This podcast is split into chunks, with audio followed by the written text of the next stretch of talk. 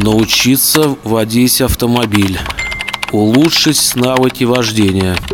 О, автошкола в спб.рф. Слушайте программу «Автоклуб» на Моторадио по пятницам в 11 утра.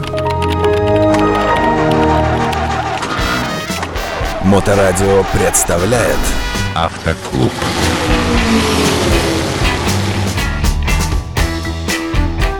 Доброе время суток, вы на волне Моторадио, в эфире программа «Автоклуб» и ее автор-ведущий Татьяна Ермакова. Татьяна, добрый день. Здравствуйте.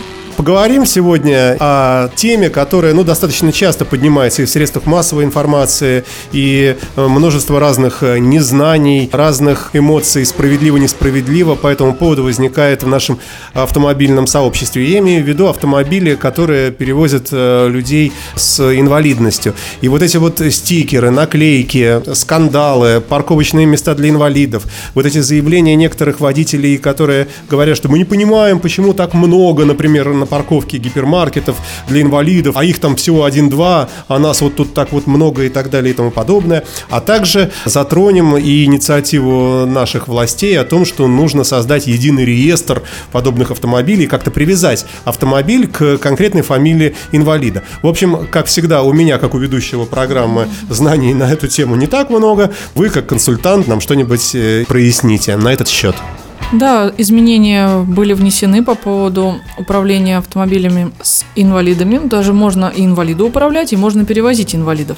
Ну, Что касаемо парковок, а, мы с вами видим, что действительно чем больше гипермаркет, тем больше этих мест, ну, потому что должен быть определенный процент этих парковочных мест. А, Естественно, они расположены как можно ближе к выходу для удобства, для удобства передвижения в первую очередь. Это называется у нас «Доступная среда» программа. И в связи с этим возникла, конечно, у обычных водителей вот такая вот, э, ну, зависть, что ли, некая. Что, а как это так? Инвалидов столько нет, зачем столько мест? И свободные, они обычно всегда свободны. Почему бы мне не встать? А нам тоже тащить большие сумки, у нас тоже багажник загружать, а тут все равно он все пусто. Совершенно верно. И тогда водители начали узнавать, а что для этого нужно, чтобы официально можно было поставить. Оказалось, что необходимо, чтобы был знак инвалида. И тогда водители начали наклеивать себе самостоятельно эти знаки, которые там 20 рублей, грубо говоря, стоят, и, соответственно, уже пользоваться этими местами.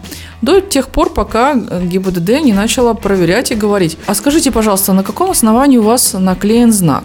Где у вас инвалид, или, может быть, вы сами инвалиды, тогда, пожалуйста, будьте любезны, предъявите документы об инвалидности. Водители тоже у нас хитрые, они говорят, открываем раздел 2, обязанности водителей, и смотрим перечень документов, необходимых при предъявлении. Да, Да, там этого нету, этого документа об инвалидности. Да. Совершенно верно, этого документа не было в обязательном перечне. Автоклуб. И они говорят, а где это написано, как у нас люди любят? А, инспектор ГИБДД действительно не имел права спрашивать этот документ, и возникла необходимость вписать. Теперь у нас во втором разделе прописано, что в том числе документ, удостоверяющий инвалидность. То есть это теперь в ПДД. Да, это в ПДД во втором разделе, да, можно посчитать обязанности. Это с какого момента?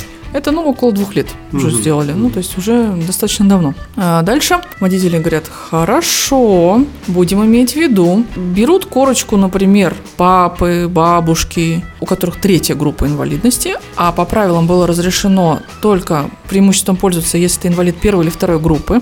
Ну, к слову сказать, что инвалид первой группы это достаточно тяжелые увечья, там, либо это может быть, например, ребенок с ДЦП или уже взрослый человек с ДЦП, да, соответственно, он не управляет, если взрослый он не может управлять автомобилем, его только перевозят. То есть это такие серьезные увечья. А ну, вторая группа это немножко полегче, хотя тоже иногда инвалид второй группы просто не способен управлять автомобилем, это опасно, и допуска ему, конечно, не дают. Вот. А, И не было вот третьей группы, не было, то есть нельзя было инвалидам третьей группы пользоваться такими же преимуществами, как первый, второй. Но инвалиды третьей группы, где-то, мы же как всегда услышали, да, о, вроде инвалидам Инвалид, теперь можно, конечно, да, да, можно да, да. везде. Вот, и инвалиды третьей группы тоже стали клеить значки, поэтому какой-то период мы обращали внимание, что по городу ездишь, и прям столько инвалидов у нас оказывается. И в основном почему-то это, это какие-то джипы огромные, там, рейндж-роверы, прям такие инвалиды у нас, видимо, пенсия большая инвалидная, не знаю. Вот и как-то стало это немножко напрягать, потому что контроля за этим, ну, практически нет. То есть подходит сотрудник ДПС, говорит, предъявите, пожалуйста, документы. Вот там документы инвалид третьей группы. Он ему начинает объяснять, что вот только первой и второй группы могут пользоваться. Да, я типа это не знал и так далее. В общем, штраф был 5000 рублей. Вот э, год ну, примерно даже, может, полгода назад а, ввели то, что теперь все группы инвалидности пользуются преимуществом, потому что были трудности, тоже постоянно прерии с водителями, никто ничего не знал, и вообще говорили, почему одни инвалиды могут, а другие не могут. Они что, не инвалиды? Ну, то есть все инвалиды, поэтому все должны иметь преимущество. Дальше хорошо. Инвалид третьей группы. Мы знаем, как у нас сейчас делаются корочки. Мы можем спокойно корочку эту нарисовать себе и наклеить знак. Поэтому возникла необходимость еще как-то усилить контроль за этим.